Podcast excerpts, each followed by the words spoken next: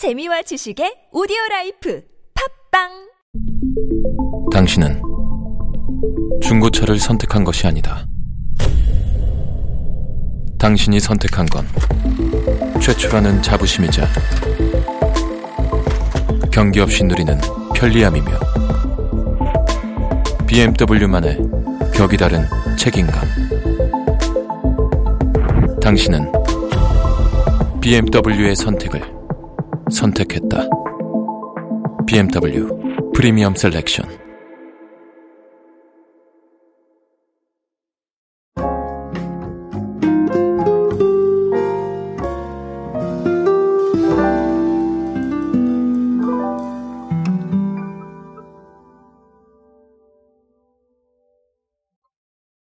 대중들한테 우리의 마케팅 메시지를 전달하는 방법은 점점 다양해지고 있습니다.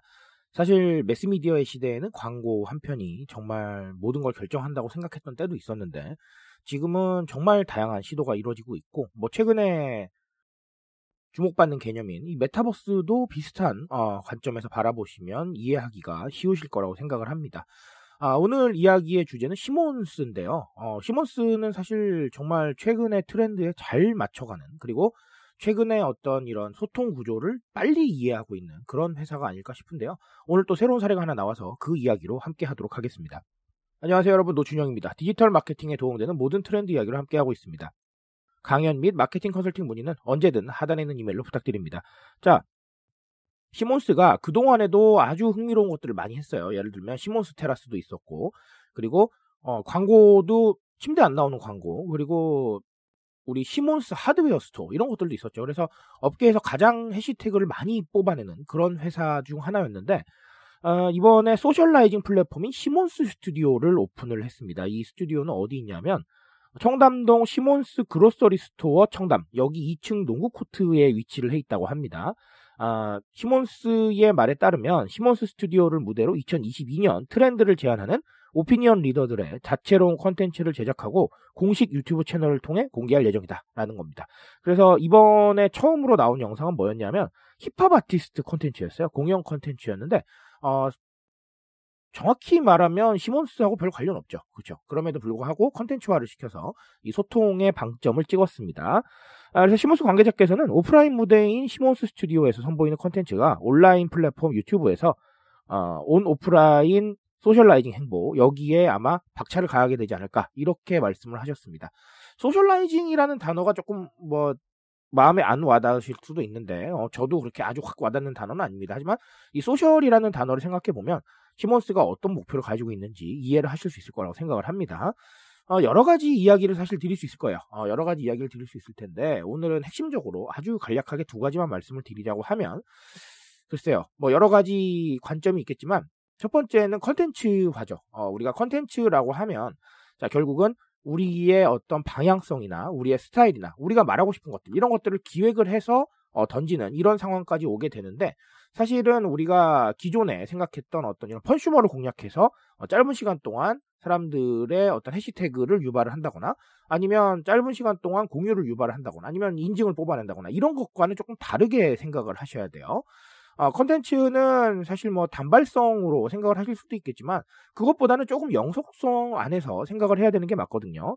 어, 예를 들면 시몬스 스튜디오에서 단발성 영상들을 찍어낼 수도 있겠지만 어쨌든간 사람들하고 소통을 하겠다. socializing이라는 부분을 신경을 쓰겠다라고 한다면 조금 더 길게 본 호흡으로 어, 기획이 들어가야 될 거예요. 그런 식으로 약간은 좀 컨텐츠화는 어, 느낌이 좀 다르다라고 생각을 하시면 되겠습니다.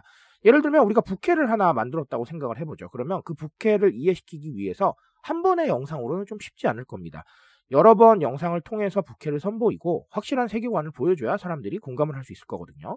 자, 그래서 컨텐츠화는 뭐 언제나 중요합니다. 왜냐하면 마케팅 메시지를 전달을 받으면서도 우리가 마케팅 메시지라는 생각보다는 컨텐츠라는 생각을 좀 더 많이 하기 때문에 아무래도 오래 노출이 되거나 마음에 든다면 반복 노출이 될 가능성이 높아요. 그래서 어, 컨텐츠화는 중요하지만 어쨌든 우리가 단발성으로 가는 것과는 조금 생각을 달리해야 되겠다라는 말씀을 어, 드리고 싶습니다.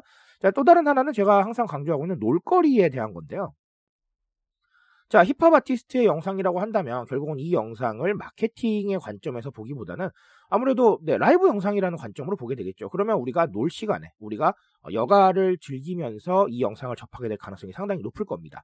자, 이런 식으로 대중들이 놀고 있는 시간에 어, 놀수 있는 재료를 제공하는 게 상당히 중요해졌어요. 그런 마케팅이 지금 상당히 많이 주목을 받고 있고, 어, 특히나 아까 초반에 말씀드렸던 메타버스도 결국은 똑같은 개념이죠. 자, 대중이 놀고 있는 시간에 놀거리를 던질 수 있느냐 없느냐가 상당히 중요해지고 있기 때문에 결국은 대중들이 어떤 컨텐츠를 소비하고 있느냐, 그리고 또 어떤 공간에서 어떤 시간을 보내고 있느냐를 좀 면밀히 관찰하시는 게 굉장히 중요해질 겁니다. 그런 부분들 단순하게는 투표라도 하나 붙이는 거. 네, 아주 단순한 얘기지만 어쨌든간 내가 여가 시간을 활용해서 보다가 투표에 참여하는 거잖아요.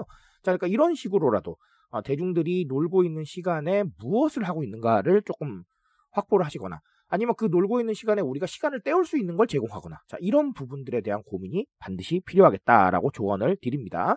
어쨌든 시모스는 트렌드에 맞춰서 굉장히 여러 가지 선보이고 있습니다. 우리는 무엇을 해야 될까요? 그 부분에 대한 고민들 오늘 이야기 들어보시면서 한 번 더 진행해 보시기 바라겠습니다. 제가 말씀드릴 수 있는 건 여기까지만 하도록 하겠습니다.